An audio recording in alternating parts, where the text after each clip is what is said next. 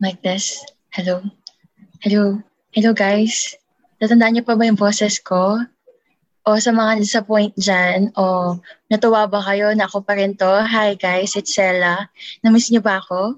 Kasi ako, namiss kong sabihin ang What's up guys? Welcome back to SEO, the UPDO STSA exclusive podcast. Hi everyone! Hello! Hello! Sobrang wow! Namiss ko kayo. Ang tagal na simula na huli kaming naglabas ng episode sa SEO. I think six months na ata yun kasi the last time was yung Unsent Love Letters back in February. Sobrang tagal na and una muna sa lahat, gusto kong humingi ng apology, no? Sorry kung matagal kami bago naglabas ng episode kasi, you know, uh, the, the previous semester, yung second sem, and yung mid-year, sobrang naging exhausting siya and challenging for us members dahil dahil nga yung semester, uh, medyo naging mahirap na kasi siya required na yung attendance sa isang mga pagbabago mula sa first semester. Sa second semester, required na attendance sa ibang mga synchronous meetings. Tapos, nagkaroon tayo ng first ever online NDSS. So, sobrang naging mahirap siya. Pero at the end of the day, kung babalikan natin yung nagawa ng second semester at yung mid-year, ay very fulfilling naman at successful ang mga nagawang events ng organization. And because of that, gusto ko i-congratulate lahat ng um, members natin, undergrad, sa pag-pull off ng napakagandang semester at congratulations sa ating mga alumni at sa iba namang hindi hindi na nag-aaral or nag-work na sila kasi you survive a lot in the past months. And I think that's something that we, sh- that we should celebrate. Kasi sa panahon ngayon, sobrang uncertain lahat ng bagay and it's really important that we celebrate the small victories we have every day. And speaking of celebration, alam niyo ba na kaka-celebrate lang ng one-year anniversary ng podcast na ito? It's been a year. Nag-start tayo maglabas ng episode July 2020 at after one year, uh, masaya ako na kasama ko pa rin kayo at marami pa rin sumusuporta sa sa iyo. Marami pang nag-send na kanilang mga entries para ma-share natin sa iba pang mga essayers at uh, ma-share natin kung ano yung nararamdaman ng mga gustong mag-share ng kanilang feelings. At maraming maraming salamat sa suporta. Maraming maraming salamat sa chance na binigay sa akin para maging host ng sa iyo. No, isa lang tong idea before and now I think it's safe to say na isa to sa mga magagandang um, memories na babalikan natin. Kasi kasi binabalikan ka natin yung memories natin as SAers. At uh, sa mga ngayon pa lang nagsa-start manood, ay makinig ng, ng podcast na ito. Sana balikan niyo yung mga noon na episodes kasi sure ako na merong isa doon sa mga episode na yon na talagang tatatak at matatouch kayo. So, dahil special ang episode na ito dahil nagbalik tayo after six months, no? Ang makakasama nating mga guests ngayon ay very special din dahil sila ang mga bagong baby ng ating organization, lumalaki na ating pamilya. At sila ay galing sa batch 20B. Nako, hindi ko na sasabihin ko anong batch name nila. Abangan nyo na lang kung ano yung batch name nila. At yung mga guests natin for today ay sina, una muna sa lahat, ay si Miss Christian Julia Limos. Hi, Julia! Hi, Zella. Hi, SAers. Ako si Christian Julia Limos, isa sa mga Julia ng Batch 20B Bigating Elsa. Pakiulit nga yung batch name nyo para lang maintindihan ng mga listeners natin. No? Very unique. Batch 20B, B-I, ay mali, B-H-I-3, Bigating Elsa. O, di ba? Bigatin naman talaga sa batch name pa lang. At susundan yan ng isa pa nating guest na si Ms. Mr. Smurf Angelo Agbay. Hi, Anjo! Hello po, magandang gabi. Hello mga essayers. Ako po si Smurf Angelo Agbay, but most of my org mates here call me Anjo. And yeah, that's it. I'm also from Ayun. 20B. Oo, from 20B. Ano ulit yung batch name nyo? Batch Bigating Elsa. Ayan. So, kamusta naman kayo? 'Di ba? Nag alam ko nag-volunteer kayo ngayong mid-year. So, kamusta yung experience nyo working with SA? Parang 'di ba from apps naging members na kayo. How was it? How was the experience, Anjo? Um it was personally fulfilling kasi I was able to contribute something sa org mm-hmm. and I have always wanted to do that to do something as a contribution and it was nice I went to the new marketing and partnership committee. And I was actually working with Julia sa pag-create ng Yes. databases. Bagong-bagong impact. Let's go. Ikaw, Julia, how was impact? Oh. May impact ba ang impact? pack na pack ang impact. May impact ang impact. Sure. Okay lang, masaya siya kasi uh, first time ko rin mag mid-year classes eh. Tapos first time ko rin Mm-mm. magka-org. So parang fun for me na magkaroon ng ganap ng summer.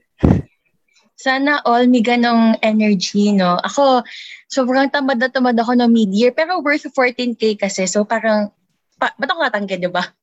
Magkakaroon ako ng 14K, ba't ako tatanggi? Nag-mid-year classes ba kayo? Ako, oo. Yeah, yeah. Pero wala akong stipend. Ay, hindi siya required. Hindi. Hmm. Okay.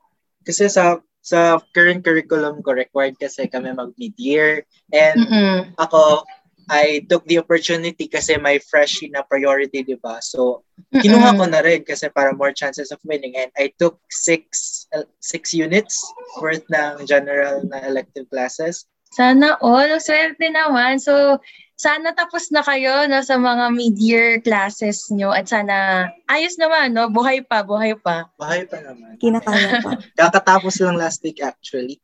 Totoo. May Ah. pagod pa nga ako eh from the mid-year. Parang ramdam pa siya ng likod ko. Ayun. So, dahil kakatapos lang ng mid-year and I'm, I'm sure naman na ano, hindi lang mid-year yung naging parang um, challenge natin for the past few days or the, or the past few months, 'di ba? Looking at the news na parang cycle lang yung ano, yung pandemic sa Pilipinas dahil sa bulok na gobyerno, dahil sa bulok na response natin. Paikot-ikot lang tayo, no? Dumadami pa rin yung cases. Yung vaccine hindi pa rin siya sapat for everyone. Madaming madami na yung Delta variant sa Philippines.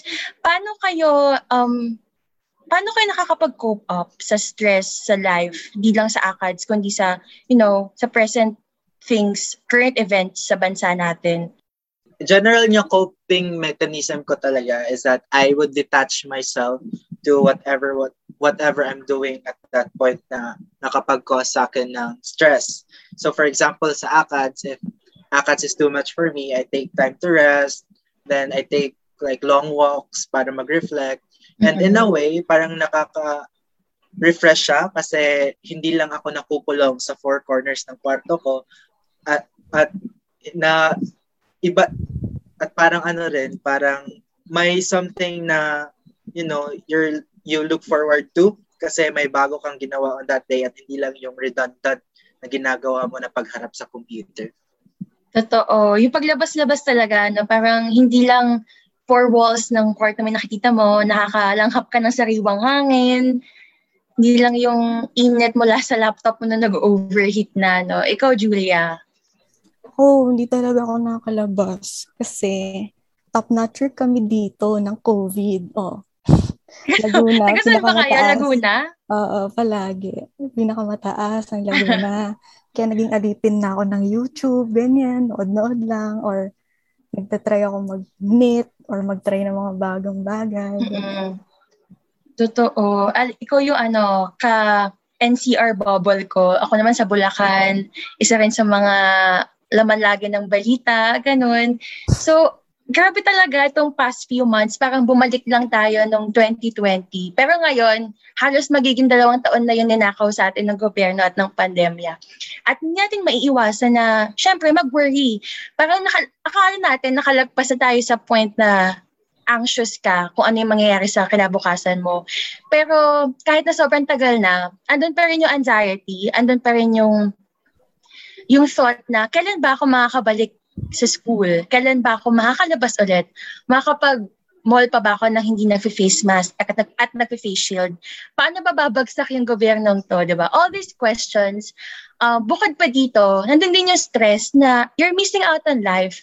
We are in the prime of our years, 20s, teenage years, di ba? Parang, ito dapat yung taon na umiinom, na Tama. You- we, we, di ba, we meet people, ganon. I think lahat naman tayo excited doon pagpasok ng college. Pero wala, nawala lahat yun sa atin. And I think sa mga nakapag, uh, nakabasa ng G-form na nilabas last few, uh, few days ago, uh, meron na kayong idea kung ano ba yung magiging topic natin for today.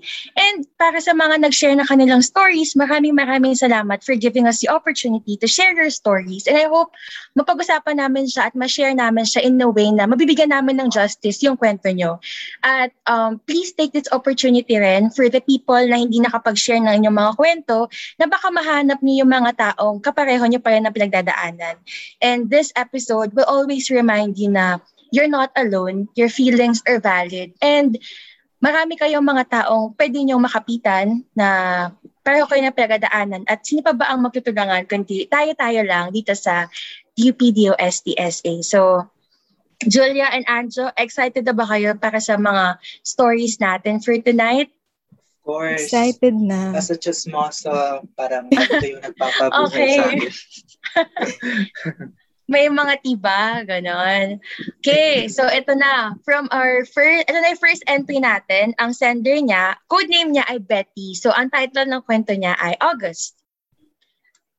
I used to have a lot of circle of friends since high school and I thought I was close enough with them. Kakain kami after class or gagala somewhere malapit. Although alam ko naman na hindi ko sila permanently kasama, pero I've had my share of good memories and fun with them. At syempre, I also have my semi-constant circle na belong talaga ako all the time, or so I thought. It happened in senior high school na two of my friends in that circle dated the same guy. Siyempre, bros before host. No girls sila. Pero you know that caused a rift in the circle. Nagkaroon ng separation sa group and although we still bond on a good day, most of the times, sila-sila na lang nagbabond since mas close ko yung isa sa girls na nagka-same jowa. Sometimes, I know na she blames herself dahil ginawa niya yung ex ng friend namin. Pero tapos na eh, break na rin naman sila.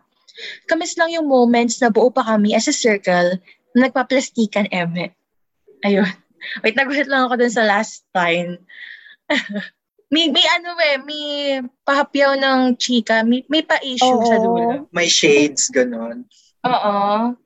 May ganito ba kayo experience ng high school? Ako kasi sobrang mahal na mahal ko yung high school friends ko. Sobrang swerte ko lang na low maintenance sila. Hindi nila kailangan na parang everyday kami magkakausap. Ganon. Wala, wala akong experience na parang ginawa yung dating ng jowa or ginawa yung dating, dating jowa na friend ko. Pero marami akong naririnig na issues about ano, the bro code, ganon. Mm, sa sa experience ko naman siguro ano ay sa close kasi sa high school kasi close yung batchmates ko sa same batch kasi konti lang kami doon so may Mm. instances talaga na parang may ganitong klaseng issue na pinag-aagawan yung isang guy or like parang ginawa ka agad yung ex after hindi pa nakamove on yung isa. And that and I was personally involved dun sa isa kasi barkada ko yung girl na pinopoint out nila. And parang Mm. na-issue rin yung circle ko and yeah it tama naman si sender na kapag ginawa mo talaga yung kabarkada mo magkakause yun ng changes sa dynamics ng group kasi in a way may parang subset na rin ng may subset na rin ng bonding yung dalawang magjowa sa group and parang kailangan nyo nang i-consider yung mga gagawin nyo together kasi kasi nga magjowa sila at baka may mga bagay na hindi nila magawa kasi may jowa things na silang masinaatupag ngayon. Totoo. Tsaka ano, baka mamaya kasi yung isa hindi pa pala siya nakaka-move on. Gano'n. So parang medyo awkward siya. Awkward talaga. True. Pero feeling ko, well, for me, ah, naiintindihan ko yung mga points of view nila. Kasi syempre, natural na lumayo dun sa mga tao na nagkakos ng pain sa'yo. Mm-mm. So, let's say Tama. ikaw yung friend na ex mo yung dating gin, yung ginawa ngayon. Syempre, kung nasasaktan ka, normal na lumayo dun sa mga tao para makahanap ka ng sarili mong peace, ganun. Totoo. Julia. Tsaka ano, di ba, malay yun- yung friendship, baka ma-patch up pa. Pero we can force things naman to work if wala na talaga. If sira na, ganun. So, I hope na you fa I hope na ikaw si Betty, you yung your friends sana may, may peace na kayo or napag-usapan niyo na siya. And I hope na sana okay na kayo in a way. Sana you get to move on and you know ma- magkapatawaran na if nagkaroon ng like masamang hangin between the group. Hindi pa nagkakapatawaran, dali na to sa face-to-face. Charot. Tsang Ami. Grabe, pagkagulat pa lang hanap ni ano, ni Julia. Eme lang. Okay, so bago tayo dumating sa face-to-face, sige, mag-second entry na tayo. Okay, second entry, ang codename niya ay si Mem at ang title ng kanyang kwento ay SA. Never ko inakala na magkakaroon ako ng podcast intended for someone like me. I feel na I'm missing out in life. Sabi ko sa sarili ko na sa college, I will try to improve myself, socialize more, create friends, cherish memories. Pero ewan, this pandemic is making it difficult na parang I thought college would be an avenue for the new me. Pero well, thank you sa mga friends ko dito sa SA to, uh, to at least make it bearable. Gusto ko kaya makita. Kayo una kong family dito sa UP. Thank you for being there for me. Ayan, ako nakarelate talaga ako dito. Ikaw ba, Anjo, as, di ba, freshie ka? Like, okay, tapos na yung freshie year mo. Pero how was freshie life online? Freshie life online.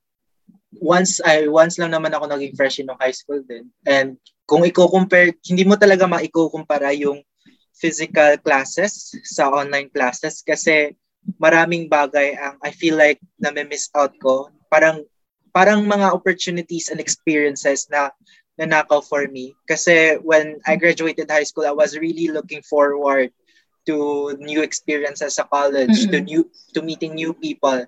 And because of this pandemic, I think that those experiences parang nanakaw sa akin.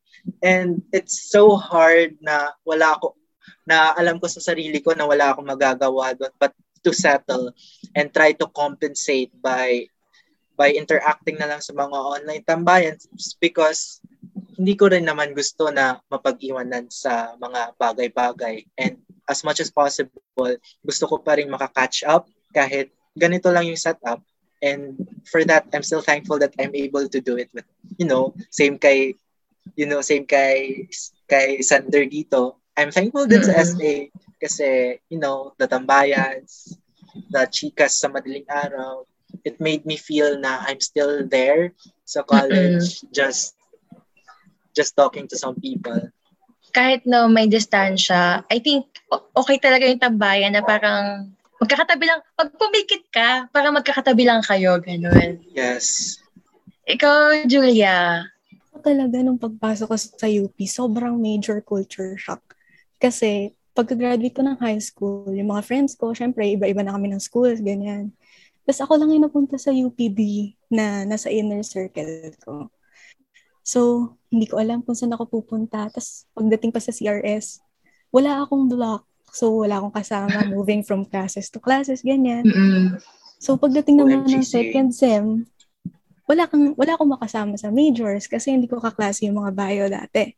Ganun. So hindi ko ma-imagine kung paano nakaka-cope yung mga bagong freshies sa gantong setup.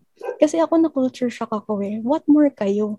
Yung iba na hindi sila naka-experience ng graduation, walang formal goodbye from high school, pero wala rin silang formal hello sa college.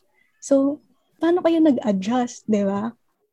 maswerte rin tayo no, na na-feel natin yung face-to-face kahit pa paano for kahit kalahati lang nung academic year yung nag-face-to-face. Kasi ako personally, buti na lang, I was able to try new things nung college. Like, kahit pa paano, nakapunta ako sa first party, first inom, mga ganon. First, nakapag-apply ako sa first org. So, maswerte rin ako in a way na na-experience ko siya. And, galing dito kay Sender, mahirap talaga yung ano, feeling mo uh, you're being left uh, you're being left out by these um, experiences na hindi mo siya ma-experience because of the pandemic. Hindi mo naman kasalanan, di ba? Kasi nga nag-look forward ka dun eh. Parang ako din, ganito na parang gusto ko pag college, I'm going to kaya nga, di ba yung mga tao nagpapalit sila ng pangalan pagdating ng college? Like, Mm. iba na I yung did. ginagamit nilang, I did. ito pala. I did. My friends uh, my friends called me calls me ano, Smurf. Then Mm. parang ang hirap minsan i-explain ng Smurf kasi kailangan ko pang explain na hindi yun yung blue na mga dwarfs ang reason kung bakit ganito yung pangalan ko. So I looked for something na mas madali. So I, I settled for Anjo. Rebranding kami. Totoo, nakakatulong talaga siya, di ba? Yung parang feeling mo ibang tao ka na, ganon. So it's really hard, no? Ang hirap. Ako din, parang feeling ko nga pagbalik ko ng UP, maliligaw na ako ulit. Kasi hindi ko na matandaan kung, kung ano yung mga lugar sa UP. Sobrang laki niya. Hindi ko rin sure kung kailan tayo makakabalik. Ako, wala na akong wala na akong na-improve na lab skills. Wala na akong lab skills. Oh my God, oo nga. Kay major ka pa naman. Ba? Paano na yun? Grabe. All we can hope for is that someday makabalik tayo sa school bago tayo graduate. Ang na lang hinihiling ko. Same. Ah, ito pala. So, medyo ano rin kayo dito kay Mem, no? Kasi as new members. Oo. Si ano ba, ang SA ba ay nakatulong naman to, you know, uh, para somehow ma malapit yung distance natin from each other. Ako, oo, super. Kasi nung fresh ako, edit ako, dito ako, dito ako. Tapos sumali ako sa SA. Tapos, wala, na, na, ko nakilala yung people. Felt like taga-UP pa rin ako kahit wala ako sa UP, gano'n. Ikaw, Andrew. Kasi fresh ano, eh. Fresh ako, tapos context lang, wala ako nakuhang block um, initially. Tapos, nung course mates ko man naman, hindi ako masyadong nakakapag-interact kasi medyo intimidated din ako sa kanila. And SA was an avenue for me na makipag-chikahan lang without the ACADS part without the formal formality parts. Kasi parang barkada lang sa tambayan. Ganon yung aura ng mga mm-hmm. SA members. Ayan. So, ang wala, buti na lang, buti na lang you feel at peace naman with SA. Sobrang yes, nakakatawa yes. naman na ganyan ng paningin nyo sa ating um, organization. At sana sa mga, kung meron man nakikinig dito na hindi pa SA, di ba? Sana naman sumali na kayo kasi ito na yung mga living testament na masaya po sa SA. Maniwala kayo sa amin. Totoo. Hindi kami magsistay kung hindi masaya. Hmm? Anyway, speaking of masaya, sino ba yung naging masaya? So, si SpongeBob SquarePants, yung next entry natin, yung sender ay si SpongeBob. Ang title ng kanyang story ay Possessive. For someone who's not that interactive with applicants and other members of the org, I guess it's hard for me to consider org as or people as home. There are times, yes, na I feel at home and it's nice to be a part of the org. Pero on a day below the line of happiness, you can't help but feel lonely. Kahit nasanay naman ako mag-isa, it's nice to have someone constant na kasama mo at mayayaya mo all the time. Kainggit lang kayo. Hehe. Low, eh nasad naman ako. Kung kanina si Mem, nakahanap siya ng family sa SA, um, si SpongeBob, I don't know kung SA ba yung like yung org lang niya or mayroon pa siyang ibang org. Pero hindi siya like sobrang nakakapag uh, interact sa mga members sa kanyang org. Ano, kung may gusto ka sa SA, super open na alam mo yan, na gumawa ng paraan para sa iyo. Gusto namin ma-feel mo na comfortable ka, makahanap ka ng family sa SA. Wow, coming from me, new mem. Pero, ayun. Ngayong ka, ay, second sem kasi, I entered, I applied for two orgs and na-realize ko na same kami ng feeling ni, ano, ni sender. Kasi, Mm-mm. I also, some, sometimes talaga, gusto kong maging close, tapos gusto kong may makausap, like other members. And I think it's not because it's not because hindi ako makasabay. It's mainly because sa start, I was hesitant na sumabay. And it started out when I stepped out and actually engaged with them, started conversations, nag-ambag ng mga nag-ambag ng mga topics, chikas, and mm-hmm. And now, medyo may ka-close na ako sa current org ko dito sa SA and sa other orgs ko and close ko na rin. Kasi it always starts with, ano, getting, I know it's kind of scary na makipag-meet with other people. But it also starts with you making effort din para makipag-interact. Kasi they will always be there. And if mag-click kayo, mag-click tayo, tayo. But you won't click if hindi mo muna susubukan, di ba? So, I think that's the thing na you should try din sometimes.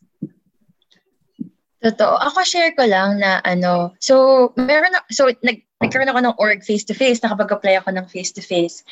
Tapos, nag-apply ako ngayon, so online. And kung mahirap mag-apply before dahil mahirap nga makipag-socialize sa members, mas mahirap na online na ang hirap talaga. Parang chat mo sila kasi meron kang kailangan for the sig sheet, ganun. Pero hindi mo naman talaga super nakaklose yung mga members. Mm. So, ang hirap ang hirap niya talaga, mahirap mag-communicate online. And for our sender, for SpongeBob, um, siguro, ayun, uh, sabi nga ni Anjo, uh, siguro you can try, like, go out of your comfort zone, pero don't push yourself too much. Kung hindi ka ready, hindi ka namin pipilitin. Uh, I think it's maganda na you get to to know yourself and you get to experience things at your own pace. Mm-hmm. Uh, feeling ko naman yung SA, kami, tayo dito sa org, hindi naman tayo mamimilit na, you know, for people to open up to you, pero we'll always be there. Yun yung, yun yung maganda, yun yung nakita ko. Kayo ba, nakita nyo ba yun na parang yung SA, we will always understand you. Kung, ano man, kung paano yung pace mo, we'll try to, you know, intindihan ka. Kasi, sino pa bang magkakaintindihan kundi tayo-tayo lang sa org? Oo, true. Tsaka eto, sabi ni SpongeBob, feeling ko, sabihin mo kung maling sinasabi ko, pero feeling ko, tinatawag mo yung sarili mo na possessive kasi gusto mo ng uh, certain group of friends na mga kasama mo. Hindi ko possessive mm. SpongeBob. Okay lang. It's normal na maghanap ng constant set of people na makakasama mo sa highs and sa lows. So, mahirap din talaga humanap ng ka-wavelength mo kahit part ka ng org. Hindi siya parang automatic. So, tama din dun si Anjo. Agree din ako. Pero tama din naman si Sela na baka madrain ka kung ipilit mo yung sarili mo sa isang group. So, maghanap ka ng happiness or confidence in solitude. Maging comfortable ka muna before you engage or ano, ano ba, try to belong in another group. Totoo. Ayun, tsaka for SpongeBob, ayun, tama na tama yung sabi ni Julia na syempre gusto natin lahat na mayroon tayong mga constant people na makakasama.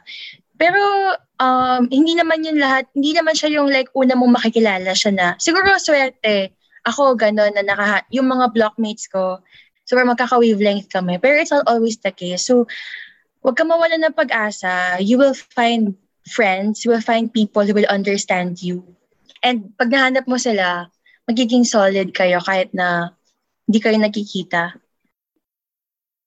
Okay, let's move on to the next entry. It's uh, from Nickname. Ang kanyang story ay Untitled. Nung nagsimula yung pandemic, medyo okay pa ako since makakapagpahinga pa ako from the stresses of life pa ako noon. nag enjoy pa ako noon mag-binge watch at maglaro. Then nauso din yung mga online courses so nag-take din ako. Fun-fun pa lahat and enjoy naman. Nung nagsimula yung remote learning, medyo kinaya pa naman. Kaso, as the time passes, parang nafe-feel ko na paulit-ulit na lang. Walang bago. Gigising sa umaga, haharap sa computer, gagawa ng akads, kain, ligo, pahinga in between, tulog, tapos repeat kinabukasan. Paulit-ulit na lang, nakakapagod, nakakawala ng gana.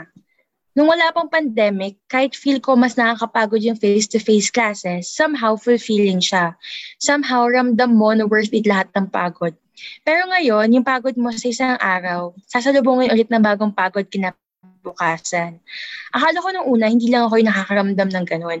Pero pagtingin ko sa social media, grabe yung achievement ng friends ko. Uno SEM, leadership sa org nila, contest winners sa kung ano-ano, multiple internships or employment. Grabe, sana all. Napapaisip tuloy ako, paano kaya nila nagagawa yun? So, tinry ko rin, aral more, org work more, etc. Pero nandun pa rin yung pagod. Nandun pa rin yung feeling na wala akong na-achieve. Hindi ako fulfilled. Anyway, ayun, hanggang ngayon, ganun pa rin feeling ko, pero kailangan ipagpatuloy pa rin ang buhay. Walang happy ending sa kwentong to. Continue pa rin ako sa life ko na ACADS or work ka, hindi ko tulog. Tang ina mo Duterte at Duque. Tama.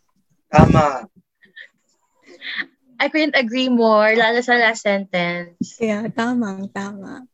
There's ano talaga, no, nakakasawa yung may redundancy. Kasi dahil sa remote learning, nawala yung spontaneity na dala ng face-to-face. Mm-mm. Kunyari sa face-to-face, di ba, if pagod ka or bumagsak ka sa exam, isang aya ng isa, isang pag-aaya lang ng friend mo na lunch or gumala sa pinakamalapit na mall, mawawala na yung stress mo dahil bumagsak ka sa SEM or like dahil may hindi ka napasa and fulfilling siya kasi may naka, ma- nakaka-relate mo talaga ng personalan. Yung Mm-mm. rapport sa personal, hindi talaga nakikita online.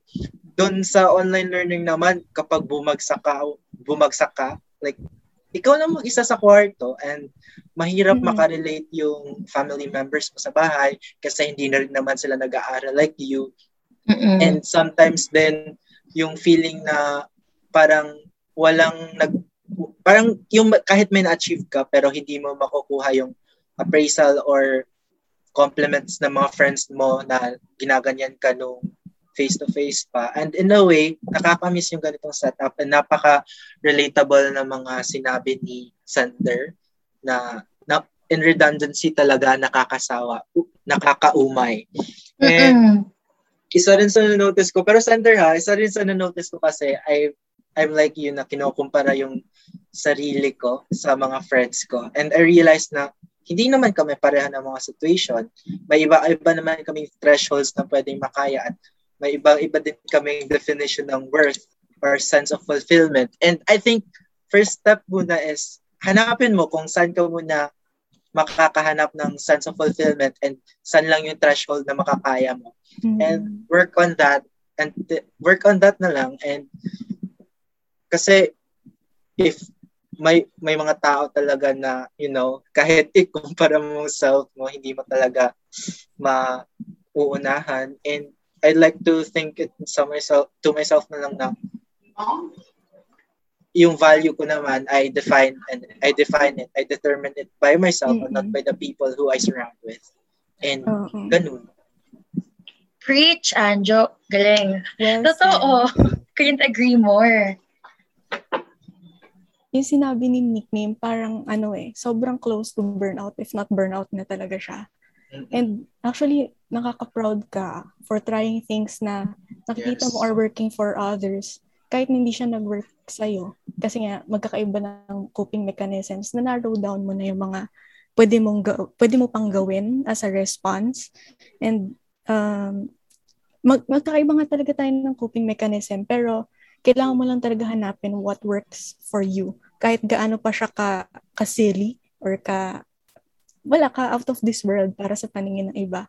Kung gumagana yan sa'yo, tuloy mo yan.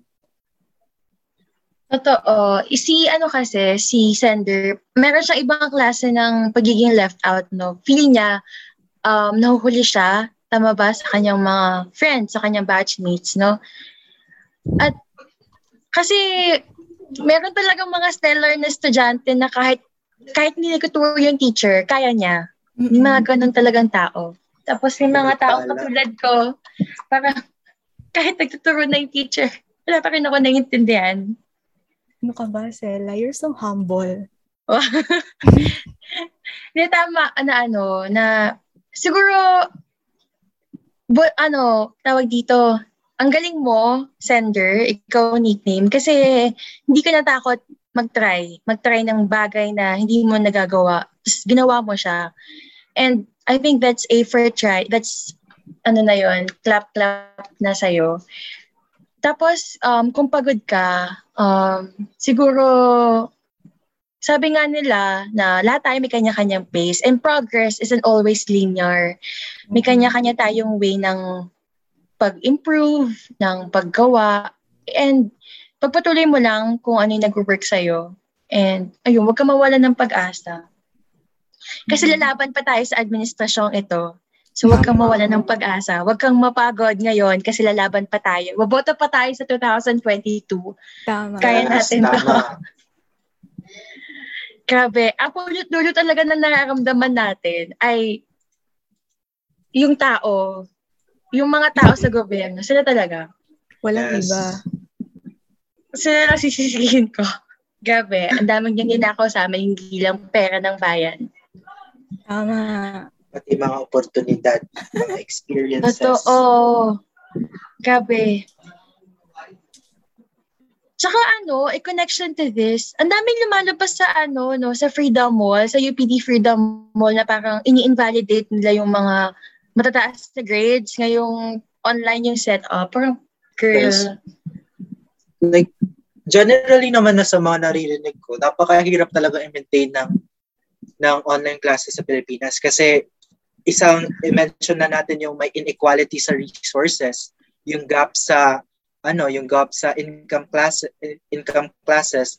And Mm-mm. like for example, person A has like laptops, has a good internet connection, but it's not the case for all Filipino youth. May mga taong hindi naaabutan ng signal na may wifi, may mga taong hindi nakaka-afford ng mga gadget para sa remote learning at sa mga synchronous classes nila.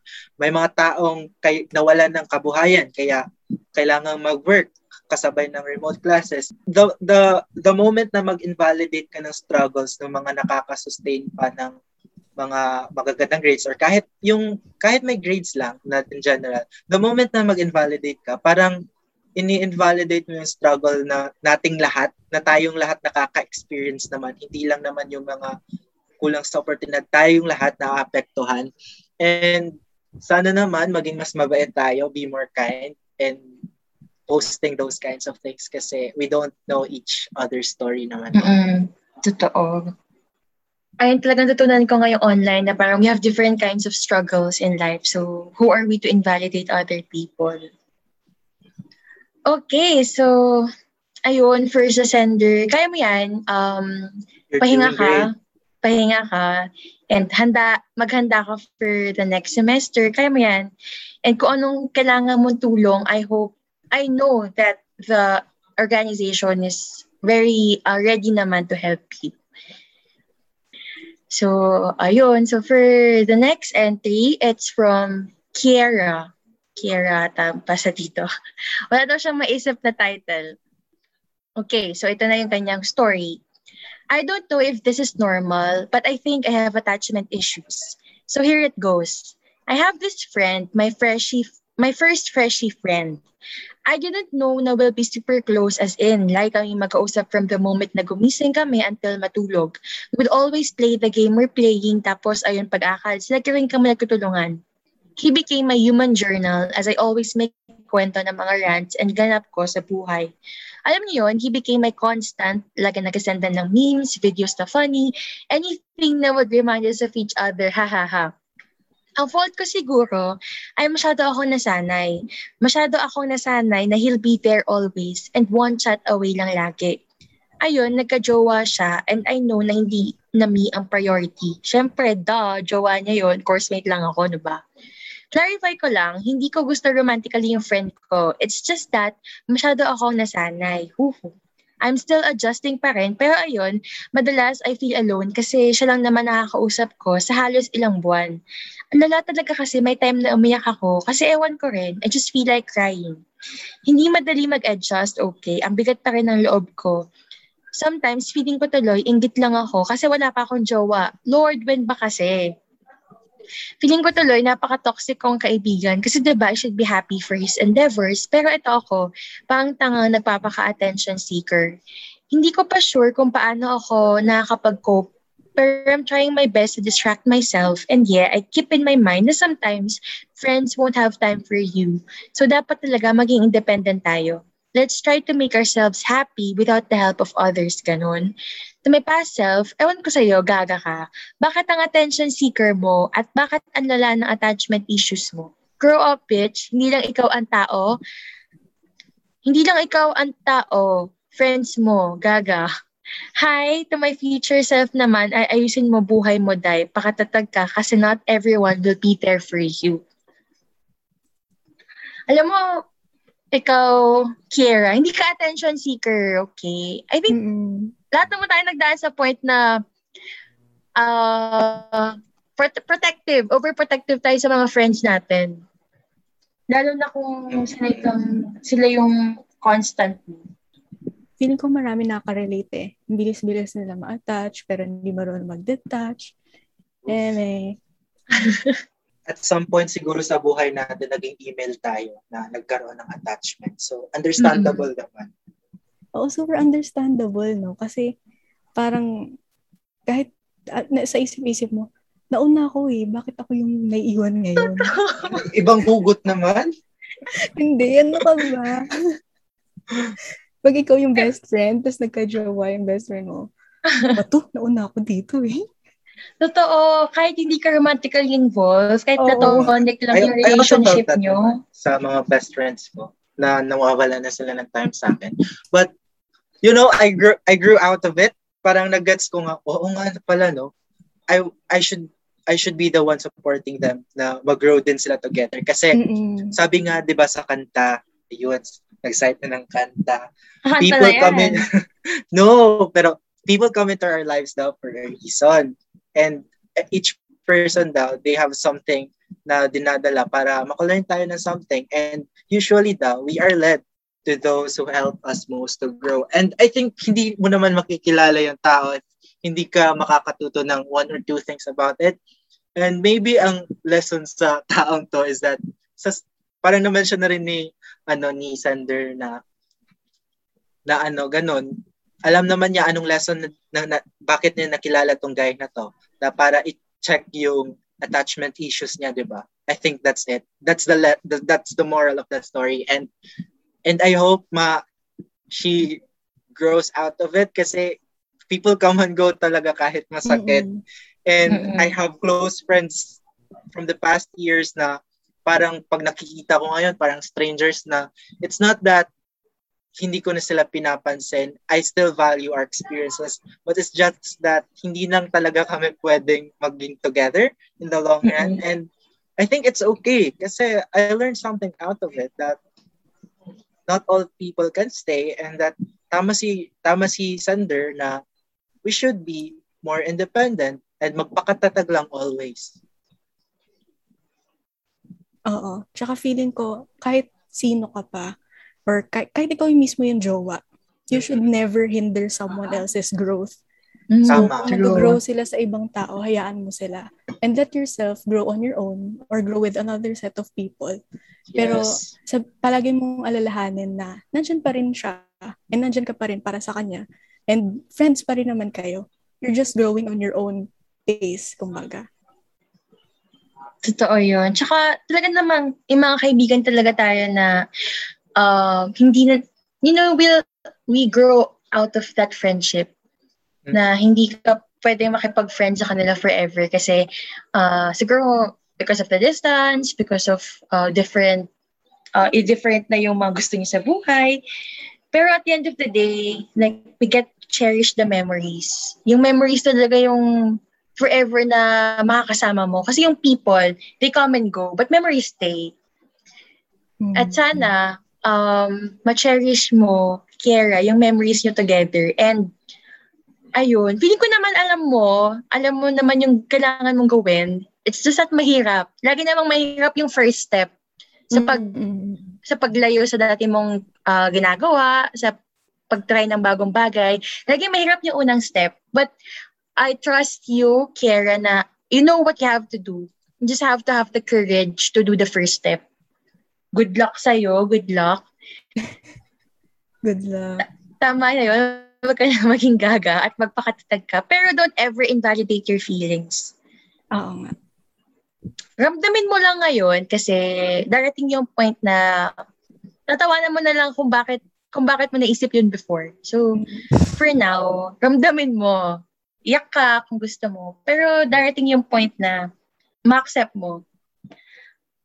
Okay, ito ano, itong next entry, for me, ito sa lahat ng entries, dito talaga ako naka, naka-relate. Parang, my God.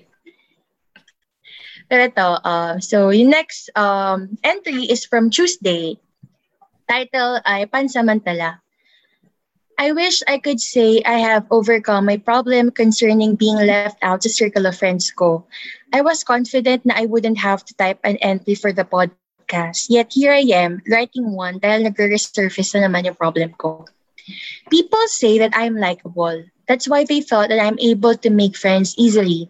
Well, they thought wrong. Sure, I can get along with people, but to be considered as but to be considered as a friend, I don't know. I am not sure. I do have some friends now, I guess. But I've always thought that I am the least favorite one. Na ako yung madaling kalimutan, na ako yung least scared about.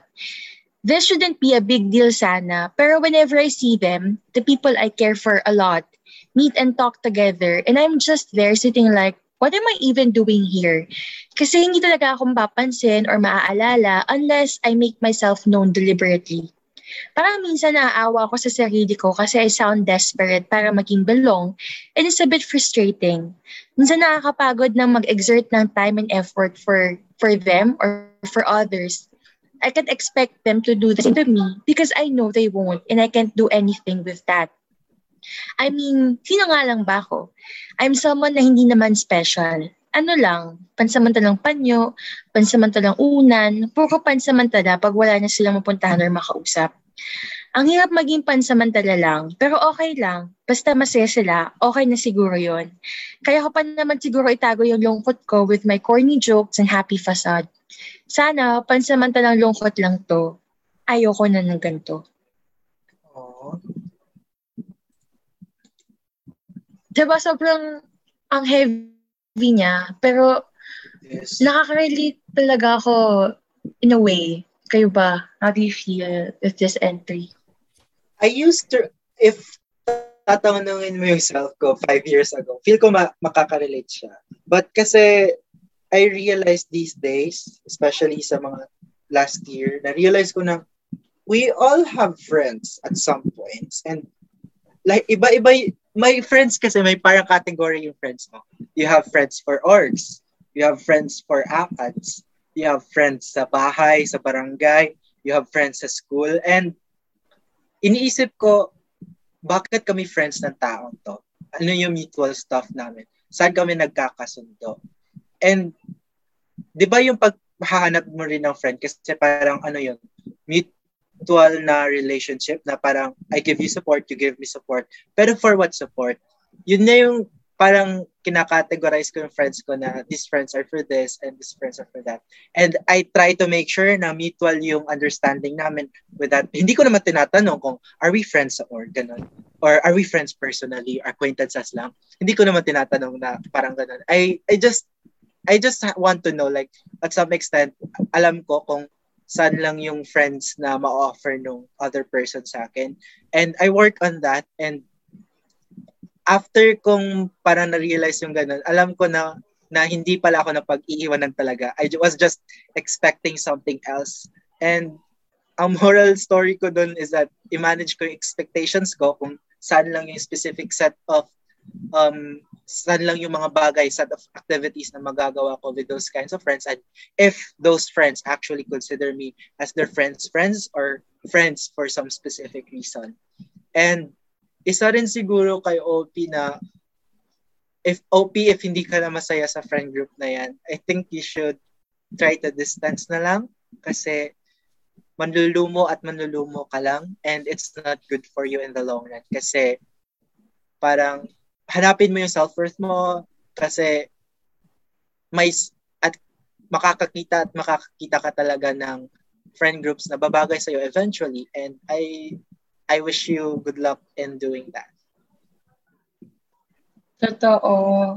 Naano talaga ako kasi parang ang bigat ang bigat-bigat ang nararamdaman niya. For me kasi, yung pagiging left out by, yung pag na-feel mo yung na-left out ka na ng mga taong pinaka-pinapahalagahan mo, that's the worst kind. Kasi, ang hirap ng mag ang hirap na nag-exert ka ng effort for people na uh, you don't hindi ko hindi ko kasi sure minsan na para parang um, hindi ko ba na-feel na gusto nila ako kasi hindi nila ako gusto or hindi hindi ko ba na-feel na gusto nila ako kasi iba yung way ng pagpaparamdam nila. Kasi di ba minsan ka noon, parang mm-hmm. tama sabi ni Anjo kanina na baka mamaya yun na kasi yung kaya nang ibigay sa'yo. And iba pala yung hinahanap mong kind of, kunyari sa love language, ganun. Parang hindi talaga kayo mag-meet kung hindi kung hindi nyo naintindihan yung isa't isa, kung ano ba yung pangangailangan ng isa't isa. Parang ganun. Ako, hindi ko alam kung tama ba itong iniisip ko, pero minsan na-feel ko na some friendships mas mahirap i-manage kaysa sa relationships. Kasi like romantic relationships. Kasi pag romantic relationships, alam nyo yung boundaries nyo. Like you know what to expect or kung ano hinahanap nyo. But for friendships, like magkakaiba kayo ng hinahanap, magkakaiba kayo ng binibigay. And so, kung ikaw, um, anong name mo, Tuesday, nafe-feel mo na your friends are a chore, hindi ka makastay doon nang hindi ka napapagod, maybe it's time for you to go to find people na ka-wavelength mo. Mm-mm. Kasi feeling ko, if you're friends with someone, hindi naman sa obligasyon nila to always make you feel like you're included. Pero it's, it comes naturally na kasama ka sa circle na yon. You don't need to push yourself in. Hindi mo kailangan pagpilitan na sali nyo naman ako or whatever. Although, maganda naman na i-communicate mo yung emotions mo. Kapag palagi na lang na ganun, lagi ka na lang nahihirapan, tapos sila, hindi sila nag-exert ng effort to make you feel better. I don't think they're, you know, friends. Mm-mm. Kasi may mga friends talaga na parang hindi friend yung turing sa'yo. Parang ang turing sa'yo ay parang parang support system na parang hindi nila kayang i-reciprocate yung binibigay mong support for them. Ganon. May mga, alam mo yun, may mga tao na parang take lang ng take. At Mm-mm. kapag ganun yung mga friends mo, it's not healthy for you. Mm-mm. And sabi mo nga, ayun, na parang frustrating na siya, napapagod ka na. Siguro, maganda nga na i-communicate mo muna. And then kapag hindi yung ma-sort out yung differences nyo, baka nga, you know, you're not meant to be with them. Pero, ano mo yan, ang dali kasi sabihin eh. Pero Okay. sobrang hirap niyang gawin. Mm-mm. Lalo kung ayaw mong, kung iniiwasan mo yung ano, mga emotional conversations, sobrang hirap niya talagang gawin. So, ako kasi na-feel ko na rin to ah, yung parang, ikaw lang yung nagbibigay, ganun. Sila, like, they don't do the things you do for them. And ayun, ako na-realize ko din na parang, baka nga hindi sila worth it maging kaibigan ko. Like ako, mapagbigay ako sa pagmamahal. Pero pag, alam mo yun, naramdam ko na hindi mo naman deserve, I won't give you my love. Pero ang hirap niya talagang gawin. So for for Tuesday, kapit ka lang. Um, siguro kaya, pwede natin sabihin na pansamantala lang yan. Kasi I believe na lahat naman ng bagay sa mundo ay pansamantala. Don't worry din kasi it took me five years to find my circle of friends na makakasabay ko sa lahat ng bagay.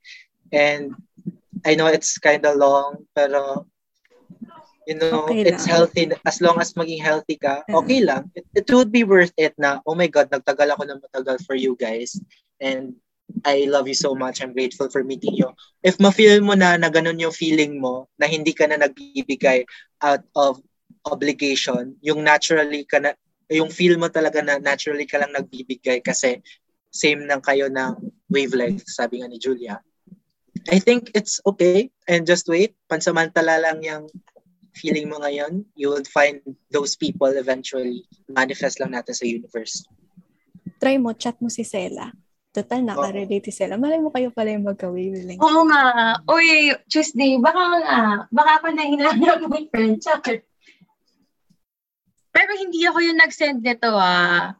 Just Mm. Okay. to make things clear, Sure. hindi ako to. Sure. Basta yun, baka nga, chat mo ako. Mali mo, tayo pala yung magka-wavelength. Pero yun, basta siguro, kapag pinipili talaga, hindi hindi na siya tama. And sabi nga sa nabasa kong libro, yung book ko for the month of August, like, walang happily ever after. Pero lang happy for now. So, baka yung pain mo, it's only painful for now. I can assure you na pansamantala lang yan. You'll find better days. people na, oo, there will be better days. And people na magpaparamdam sa'yo na worth it lahat ng naramdaman mong pain. Kasi, the, you know, pag yung mga taong ka-wavelength mo, hindi pinipilit yun. Kusang nag-jive na lang kayo. So, Tuesday, maghihintay ako ng chat mo mamaya. Char! Malay mo, di ba? Ik- ako pala yung hinahanap mong best friend. Okay, so, ito, seventh entry natin from Umay. So, yung kanyang title ay Ayoko na. I'm in this toxic, gaslighting, emotionally and psychologically abusive household. What's worse is dahil pandemic, nagtipon-tipon lahat sila dito sa bahay. Laging nag-aaway pamilya ko and hindi niya na-recognize efforts ko para mag-aral in this pandemic. Tamad ko daw kasi lagi lang ako nasa laptop or cellphone. Nasa bahay lang daw ako, ba't hindi ako naglilinis lagi? Gusto ko talaga sa umalis, kaso pandemic kasi. I feel na nakakulong ako dito sa bahay at walang pwedeng makausap man lang or pwede iyakan. Ang bigat nito, no? Oo, Totoo. sobra. Nalala ko yung nabanggit ni Anjo kanina na yung pamilya mo, hindi ka rin naman nila maiintindihan. Diba? Iba kasi, hindi nila maintindihan yung pagdadaanan ng estudyante Mm. sa online setup. Especially if na-mention na ni OP na emotionally and psychologically abusive yung aso. Mm-mm. It's so hard.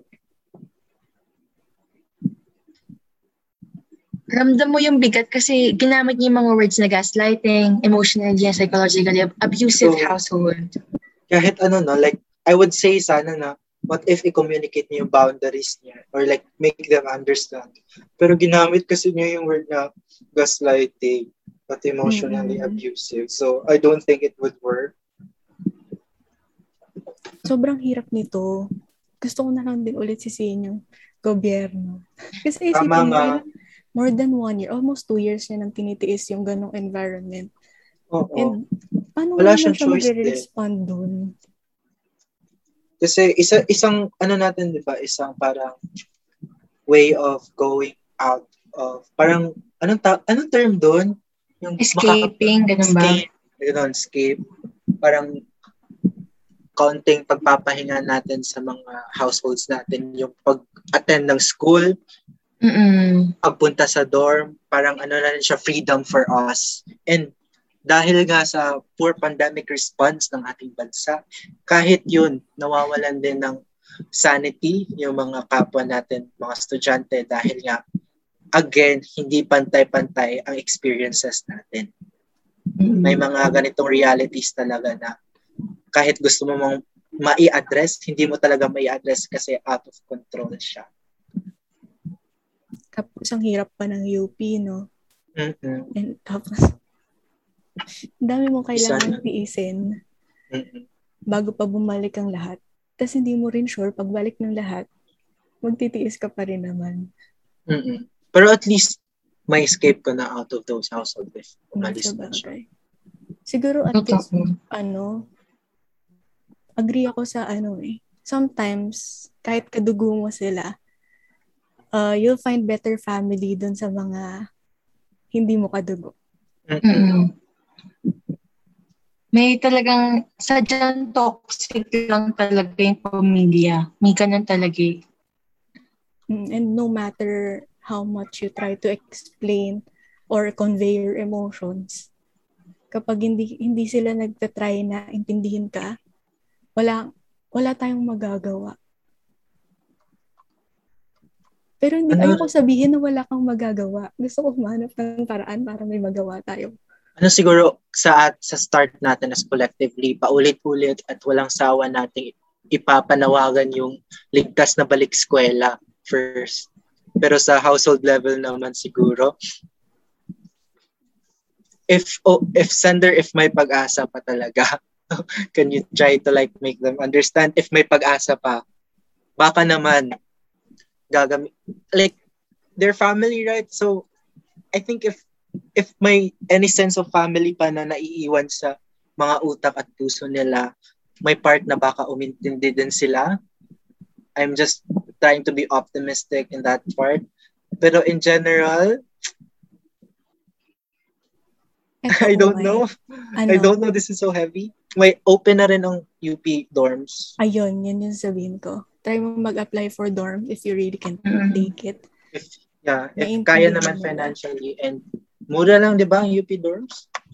Tama. Oo, pero siguro mahirap yung living expenses, ganun. Ay, oo, may living expenses pa. Pero if afford naman, may UP dorms, pwede kang umalis.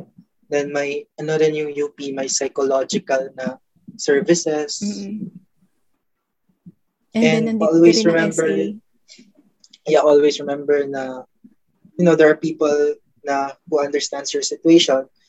Yung quote na blood is thicker than water, mali yata yun kasi yung original quote is blood of the covenant is thicker than the water of the womb. Charot. anyway, yung blood of the covenant, yung pagsasamahan bonding. So if may mga tao ka pa namang mapupuntahan or makakausap, if ever you need support, there will be always those people na willing. Pero for now, syempre, pakatatag ka, umay. Oh, Totoo. Ako, ano, isang malaking yakap para kay Umay. Kasi, ako. Ano, ang hirap, ang bigat kasi yung mga noonang entries for your friends, ganon. Like, pag sa friends, you can always say no to your friends. Mm-mm. Kasi friends lang sila. Pero yung family, kasi syempre tayo mga Pilipino, malaki yung pagpapahalaga sa pamilya. So, Pero may mga kapamilya ka talaga that they just make it so hard for you to love them. Kasi hindi ka nila naiintindihan. Parang ikaw as a daughter, as a son, parang you always have to understand them kasi matanda sila sa'yo, kasi binubuhay ka nila. Pero kasi minsan, ang hirap-hirap nilang intindihin kasi hindi ka rin nila naiintindihan. At hindi ko alam kung nasa right position ako to say this kasi I don't know how that feels like. Like, I'm lucky na yung pamilya ko, they always try to understand what I'm going through.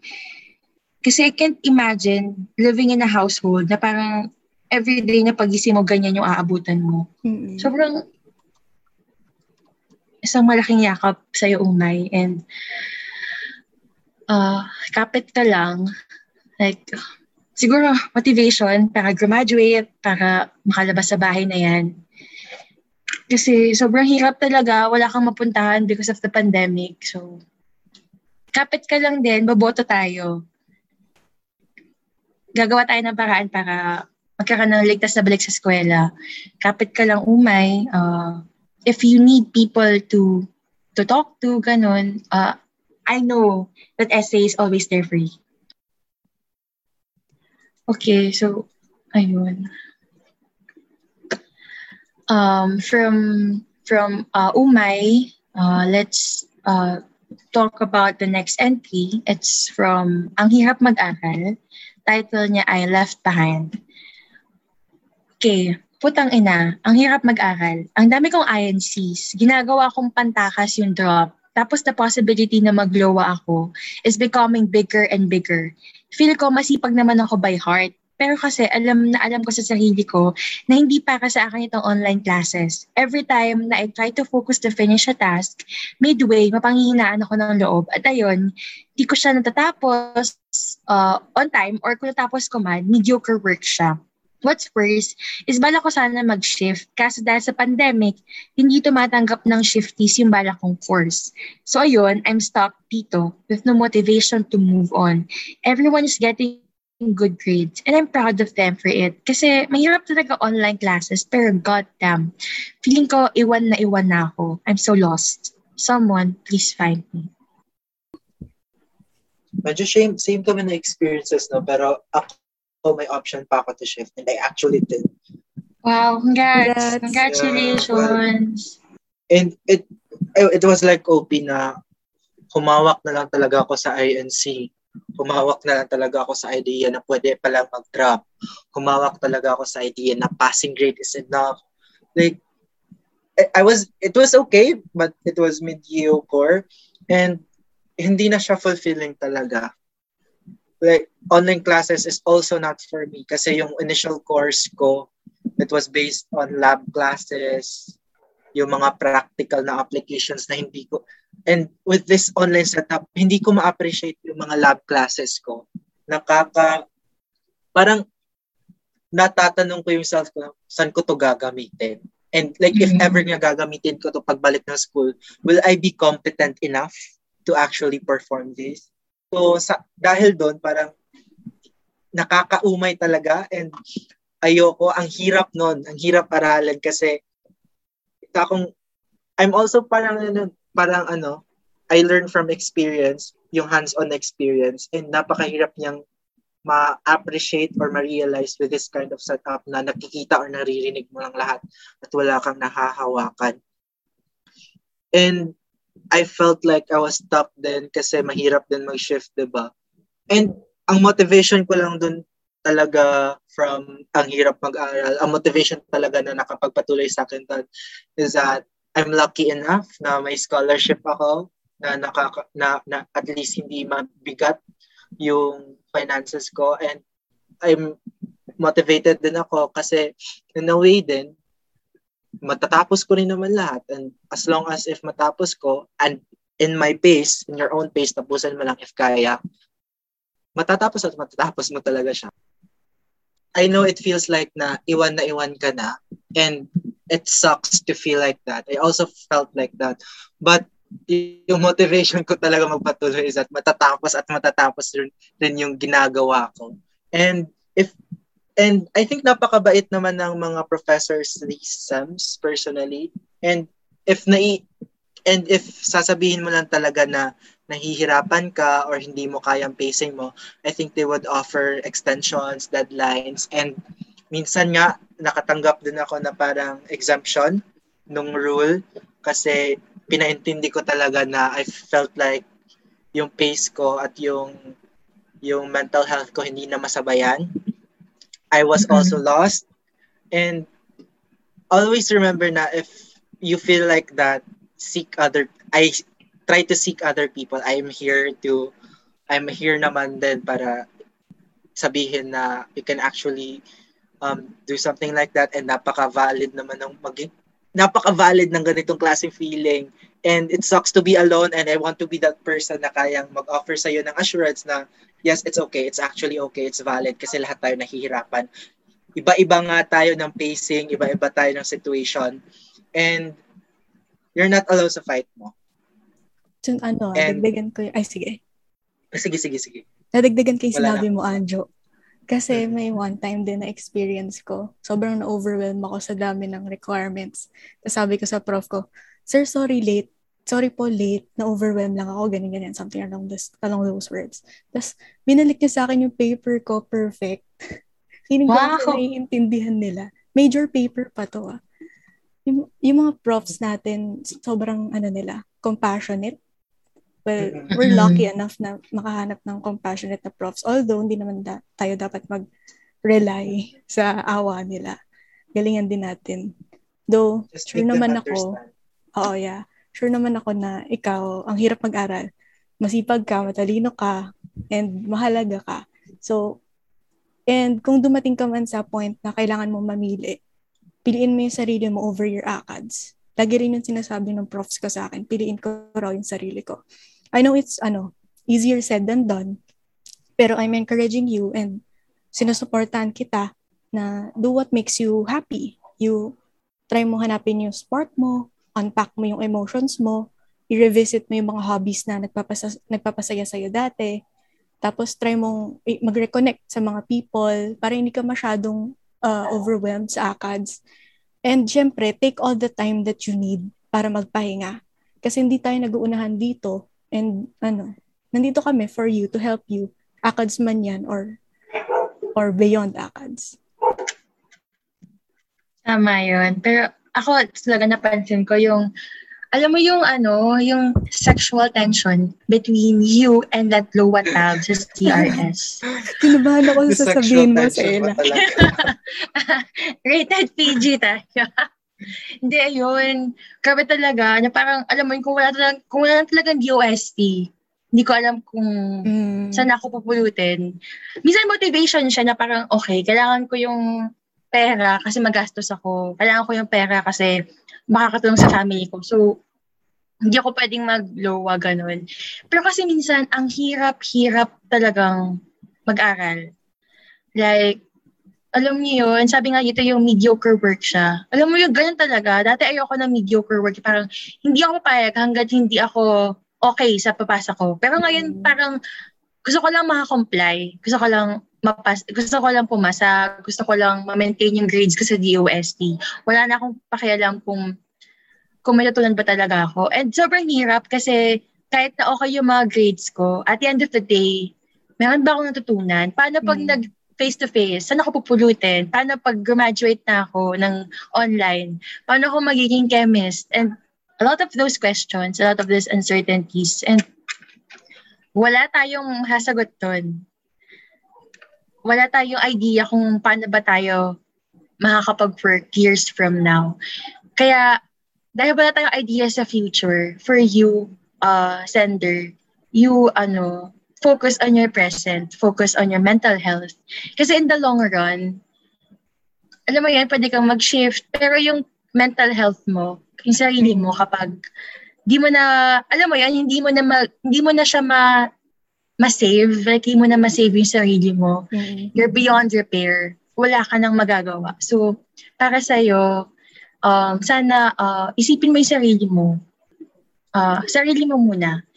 And tama yung sinabi nila Anjo and Julia na take all the time that you need. Uh, pahinga ka ngayon, then bukas, try again. You'll survive you'll survive. Kasi life is tough, but I know you're tougher. I know kaya mo yan. Uh, just keep on uh, trying. Langoy lang ng langoy, no? lipad lang ng lipad. You'll reach your destination in time. Sana nabigyan ka namin ng um, parang hope for you to continue. Hmm. Kasi ayun nga, uh, dito kami free. Okay, so uh, let's now move on to the second, to the last entry. So it's from Tong Lee. Hindi ko lang kung tama yung pronunciation ko. Tong Lee. Ang title nito ay Casually Wriggling as I Lie Face Down in This Puddle of Mud. Feelings of being left out seem to pop out so suddenly nowadays. Maybe it has something to do with all of the changes due to the pandemic, from the need to enclose ourselves in our homes to the majority of our time communicating being spent in front of a phone or computer screen. These sudden feelings, though, come with some signs beforehand. Being the only one hesitant to talk in online meetings, having a hard time in joining a lively online group conversation, stopping yourself from going out the front door, or when you've just woken up the room's still dark, and you face the ceiling with tears slowly forming as you realize that you haven't seen your best friend in almost a year now, and you realize you're more alone than you previously thought. Out of all the daily stressors in our new normal of online communication, remote learning, and health and safety measures, it's natural to feel like our mind is about to burst with anxiety.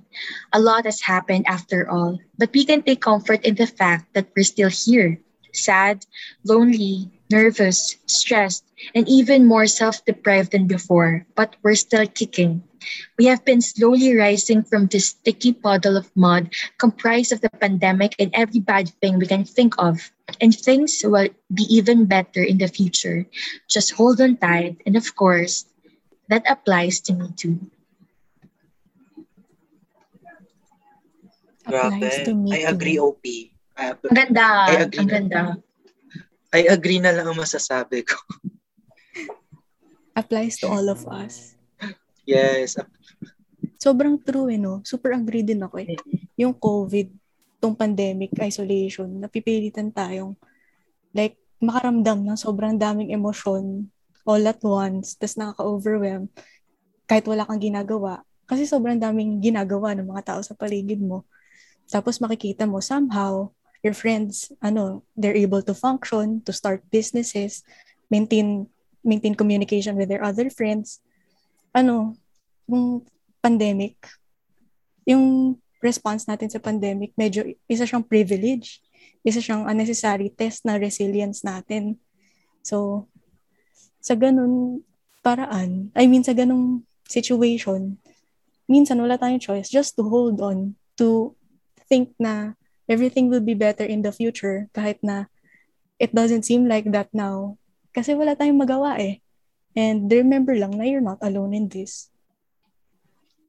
Totoo. Tsaka ano, sa lahat ng mga um, senders natin, sa lahat ng mga nag-send, I think it's safe to say na kahit dami kayong pinagdadaanan, it's safe to say na parang, it's safe to, uh, na you have the small victories. You know, every day, yung to be able, kahit yung tumayo ka lang sa bed mo, Mm. na maligo ka, for me, that's an achievement that, you know, we need to celebrate. Ako, isa sa mga na-realize ko this pandemic na yung maliliit na bagay na before, wala lang. Na parang, wala lang, ginagawa ko siya kasi ginagawa ko talaga siya. Pero ngayon, yung to be able to do those things, luxury na siya eh. Kasi hindi lahat ng tao nabibigyan ng panahon na mabuhay.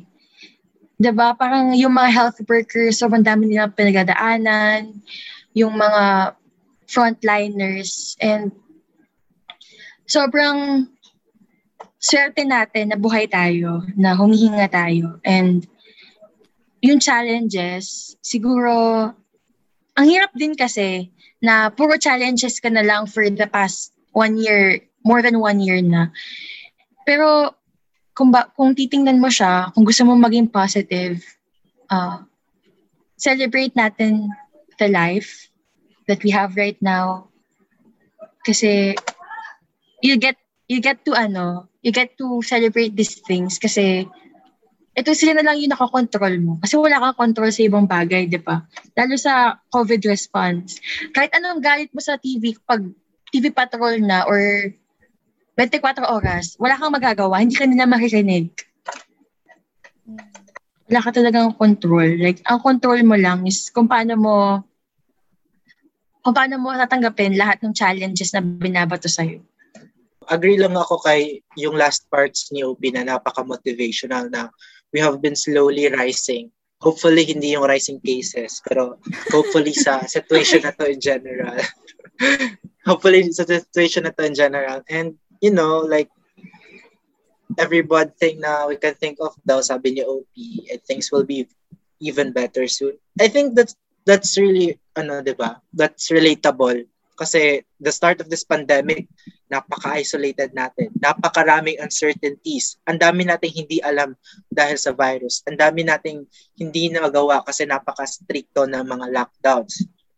Pero eventually, di ba, pahina na pahina, we, uh, I mean like patagal ng patagal, may nakiki uh, na-experience natin yung more research ang na-publish about the virus. And kahit medyo natag medyo mata- natagalan man at least now we have vaccines we have something to look forward to that mm-hmm. something can actually end this pandemic and i think that's that's a slow rise na lang din if mas if masolve na natin yung health part na health part at public health na pinoproblema natin econ- economy will also come will follow and i just hope na we hold on tight, every one of us. We hold on tight, be thankful. And if kaya magpabakuna, magpabakuna. And if hindi pa nakakapag-register, magpa-register na. Kasi these things, though napakaliit niya individually, these things give, give me comfort na collectively we can change this stuff and may magagawa tayo eventually. True, tama, tama yun. So, Tong Lee, uh, thank you for your words of hope. Uh, ako, nabigyan ako, personally, nabigyan ako ng hope na there's a brighter tomorrow. We just have to hold on tight and sama-sama natin harapin yung mas magandang kinabukasan. Na stronger tayo kasi we're able to survive these challenges na patuloy na binabato sa atin sa bansa. So, sana sa mga listeners natin, uh, nabigyan din kayo ng hope ng ating ninth end. So, ito na ang ating final entry for this episode. And it's actually nice. It's really nice. No? Hopeful then. Okay, it's from Cliche. Title is Focus on You. Should I just accept that I am that friend who will yell, wait, but would get left behind anyway? Perhaps make excuses of maybe they didn't hear me to make myself feel better. Maybe tell myself I'm not the only one who experiences this to quell my bitterness. Would resignation to this miserable truth eventually overtake my sadness? You haven't found the right friends, they would say. Must I hold on to that piece of advice just to stay, just to stay afloat from the sea of desolation? Unfortunately, there's no true advice that would encompass every single person out there. I found that I was content in my room with a book in one hand while snacking away. I discovered that I wasn't the least bit lonely or ashamed going to the movies alone, as many had suggested I should have been. Embroidering by the window while it rained outside gave me a sense of peace I didn't know I would feel. These things won't necessarily apply to you. Maybe you'll find that you'd rather play with your pet than go out with friends. Perhaps you'd fill pages with drawings for hours without noticing the time. Find what you want to do that makes you feel happy, not necessarily with other people, even if it's just alternating between watching Netflix, napping, and snacking. Once you realize that you at the now is all you need to be, you won't feel left behind. You won't feel the need to keep up with other people whose interests don't really align with yours. You won't feel so lonely because you'll realize that there's nothing to feel left behind about. As I would say to me of the as I would say to me of the past, don't force yourself to enjoy what they enjoy. Do the things that would make you happy. You'll find yourself unhurried, relaxed, and content that Ang Ito na, ganda ng tea. ang ganda, di ba? Ito na yung, bagay siyang last entry kasi ang ganda niya. Napaka-conclusive at napaka-hopeful. Totoo na wala nga true advice. I mean, lahat ng sinabi natin kanina, that's from our perspective. Kasi nga, Mm. hindi natin kilala kung sino si sender, kung ano yung pinagdaanan niya aside from the story he or she shared in this uh, podcast. So, ang hirap din magsabi na gawin mo to, gawin mo yan, kasi ganito sa akin, kasi ganito yung ginawa ko. Kasi hindi naman tayo pare-pareho ng um, pinagdaanan. We're in a different kind of race. Hindi tayo pare-parehong tumatakbo sa isang track lang. We have different kinds of tracks in life. So, wala naman talagang true advice. So, you do you. You do what you think is best for you. Right. Tapos sabi niya rin, find what you want to do that makes you feel happy. Feeling ko, all this time, ano, tinatry natin pa ulit-ulit yon And sabi nga natin, it's easier said than done. Pero it's, yun talaga yung pinaka parang core. If it, if it makes you happy, that's the most important thing. And if these people make you happy, then sila yung tamang set for you. You don't need to feel, uh, they won't make you feel left out or kaya naman kapag nakahanap ka ng hobby that makes you feel happy, that makes you feel like you belong kahit na mag-isa ka lang. I think yung essence na sinabi ni OP, ni, ah, sino to, ni Cliche, I think yung essence, isa rin sa essence ng advice niya is that try to, kahit ganito yung setup natin, try to find new things to explore. I think it applies naman to all of us kasi siguro by the start of this pandemic, may ginagawa tayo to quell our boredom, di ba? para hindi tayo paulit-ulit na may ginagawa. I think what OP is trying to say is that it's okay na mag-explore ng mga bagay. It's okay na hindi ka-same ng hindi same yung mga ginagawa mo sa mga current trends as long as it, it- you find happiness in doing those. And it's okay then if na magsawa ka, if ever. It's okay na magsawa ka ever. You just try to find new things to be busy about or to be to be engaged in as long as masaya ka. Ka- Kagaya nga ng sinasabi na- pa natin kanina na unahin mo yung sarili mong sanity above anything else. Kasi at the end of the day, hindi ka magiging productive, hindi ka magiging ah, hindi ka magpo-function if hindi mo uunahin yung self mo. Kaya isa rin ah, kaya siguro isa rin sa mga pwede natin gawin is to find things na ayos lang sa atin na nakakasabay sa pace natin and to find things that are that we think that we think fit us and work on it. Be happy lang always. Just be happy. Mm-mm. Uh, ayun, siguro nga, I think it's a little things naman talaga, no? Kung, kung para sa'yo fulfilling yung makapag, matuto kang mag-knit, and okay, mag-knit ka. Kung gusto mo mag-TikTok, mag-TikTok ka. Kung Mm. gusto mo lang matulog buong araw, matulog ka. I sa dami ng nangyayari sa mundo, wala ka ng time para intindihin pa sasabihin ng ibang tao. Wala ka ng time para pangunahan ka pa ng takot. Like, um, try new things. Kung kung gusto nating matry before, mag-explore before dahil magka-college tayo, baka naman pwede para mag-explore ngayon, di ba? Kahit nasa four corners lang tayo ng wall natin. Kasi iba-iba naman tayo ng trip sa buhay, di ba? Kung patuloy mo lang yung trip mo and ayun, kasi nga, life is too short to care about other people.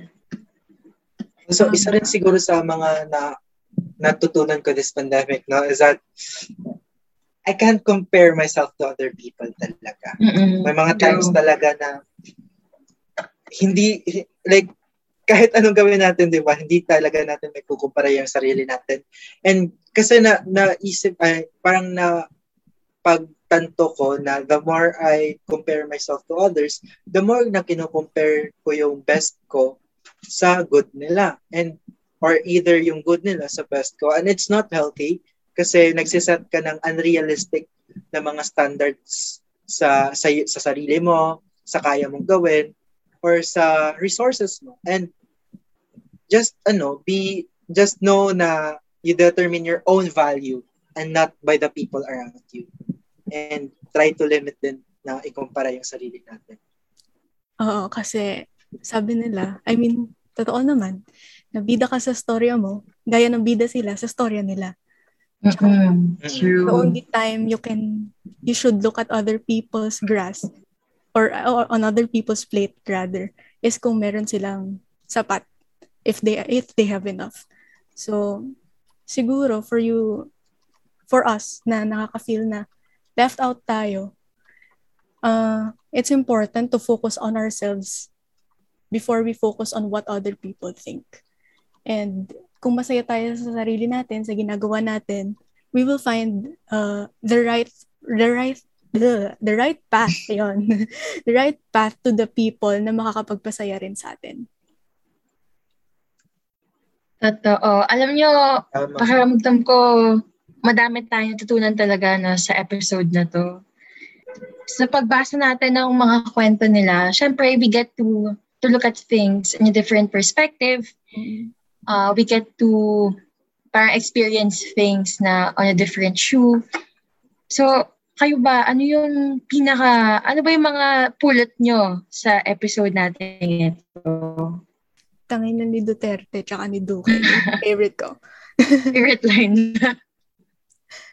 Uh, sobrang dami nating napag-usapan and sobrang bigat. Siguro one of the things na pinaka na, na napulot ko dito is we share a lot of things na akala ng iba sila lang yung nakakaranas. Mm-mm. Marami tayong common things together and um, it's important na we find we find other people who can help us as much as we help ourselves. Ganon. ang natutunan ko sa podcast natin is that hindi tayo always na pag-iiwanan. It's just a perspective na pag-iiwanan tayo minsan kasi yung perspective natin nakabase sa ibang bagay na hindi naman natin ginagawa o magagawa. And I think it, it's also good na to manage our expectations and to always, always prioritize ourselves ourselves talaga, our mental health, our emotional health, and most, and most especially yung buo, holistic na health natin. I'm, I also learned today na there will be better days, always. Mm-mm. Na kahit gaano pa ka shitty, gaano pa ka tangina nung warakin guy, may mga bagay talaga na magi may mga bagay talaga na at may mga tao talaga especially ng mga entries natin na makaka-motivate sa'yo na oo nga no, may better days pa naman and we're slowly trying to recover. Yun, thank you sa inyong napaka daming inputs, no? Ang dami ko natutunan from both of you guys at sa ating mga senders, no? Um, siguro, yung pagiging left out or the feeling of being left out is another challenge na meron tayo sa napakahabang listahan ng challenges na naging dulot ng pandemya. And ayun, tama sinabi ni Julia na what you're feeling, na akala mo ikaw lang, akala mo nag-iisa ka, akala mo you're being left, akala mo you're just, uh, ikaw lang nakakaramdam niyan. It's not true na lahat tayo may challenges. Baka akala mo siya, okay siya, pero iba pala yung kind ng challenge na meron siya sa buhay niya. Kasi we all have different problems in life and you'll never really know what the person goes through kung hindi kung hindi ka kung hindi kayo same shoe, 'di ba? And ayun, na sana this episode made you realize na you're not alone in this journey.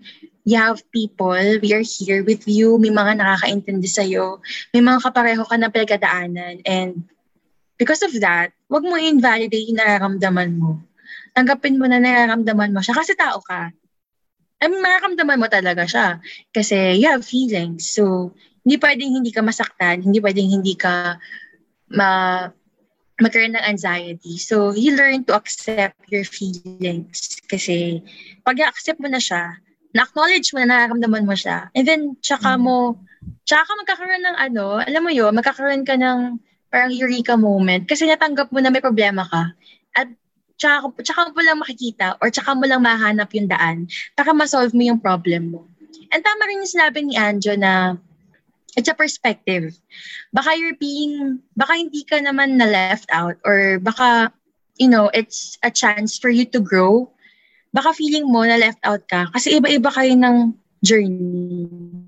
Kung padiretso ka, baka yung mga tao sa paligid mo papunta sa right, papunta sa left, pero ikaw may sarili kang path. And it's your path towards your self-discovery, towards to knowing who you really are and what you really want to do. It's you know, towards your fulfillment of, you know, knowing yourself. Kasi para sa akin yung journey na knowing yourself, kasi it's, it's a lifelong journey, di ba? So, at the end of the day, kaya rin may um, sunrise kasi it's another chance for us to to fight.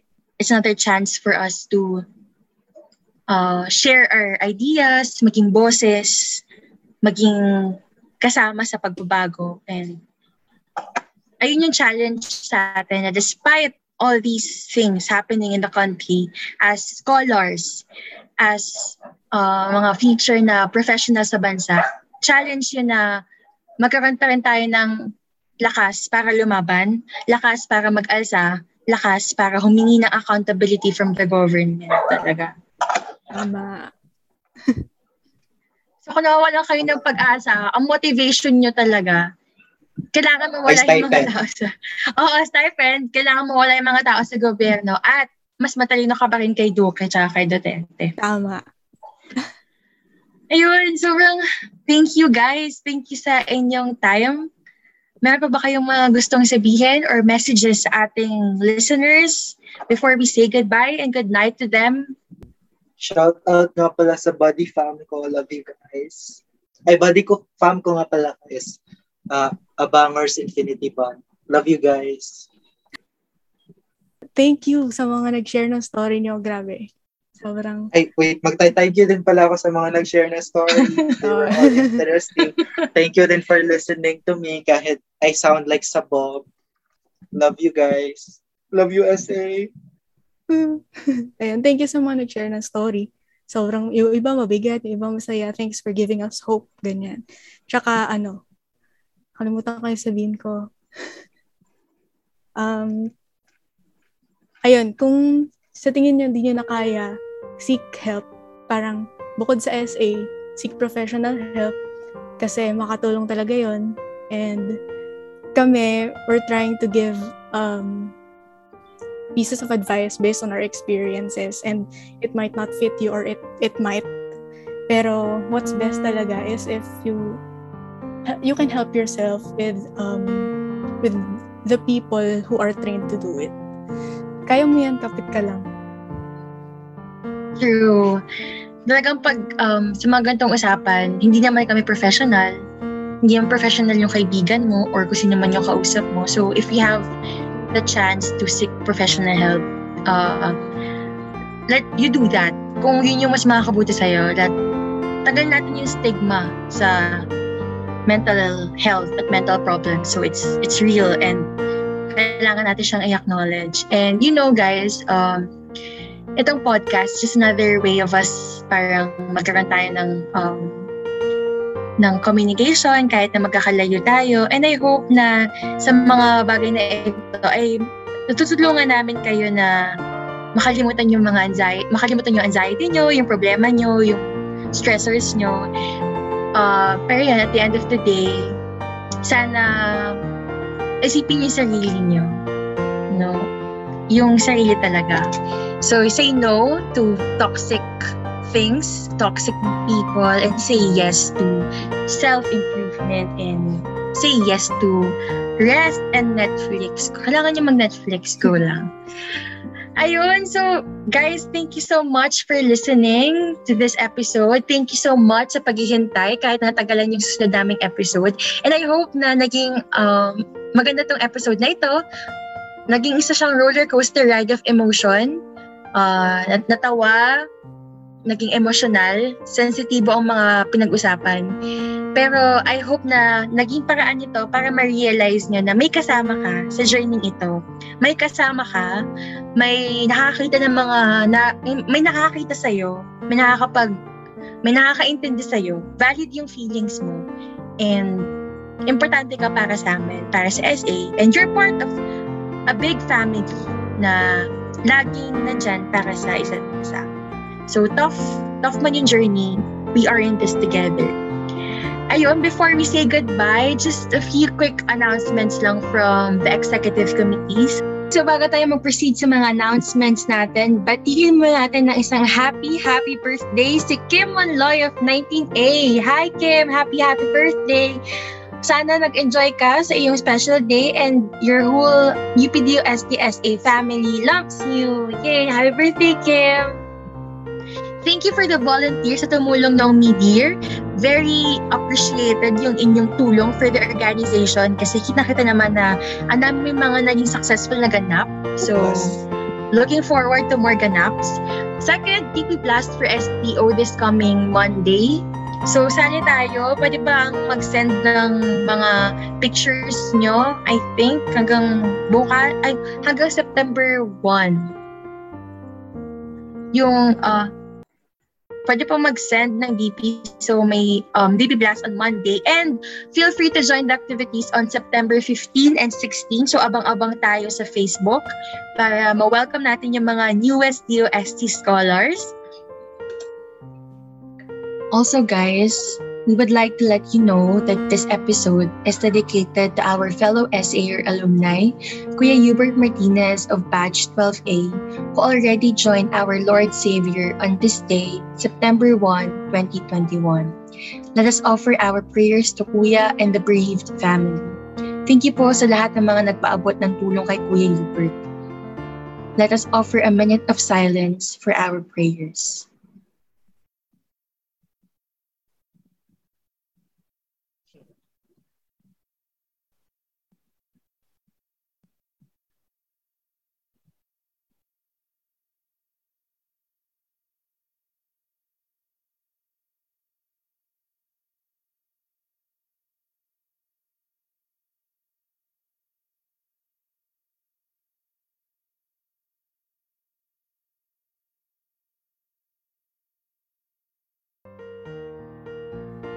Um, also, pre-enlistment this coming September 4. So, let's pray. Kung kayo, kung natin kailangang magdasal, mag-ritual para sa CRS, gawin na natin yon And lastly, pre-renewals is coming soon. So, sana mag-active. Sana marami mag-active. Dapat makita ko kayo doon. Diba? No? Siyempre, Julia and Anja, wala kayong choice. Kailangan nyo mag-active. And details will be posted soon. So, mag-active tayo guys. And ayun lang. So, wish you all the best for the coming academic year. Isa na namang bagong laban. Pero magpahinga tayo para maghanda sa panibagong laban na ito. Laban lang ng laban, gagraduate din tayo. Laban lang ng laban, matatanggal natin yung face mask at face shield. Kaya natin to, guys. Just hold on tight. Yun, maraming maraming salamat for listening to um, Julia, Anjo, and I. So I wish you, I wish to see you all in the next episode. Bye, guys. Good night. Good night, Sayers.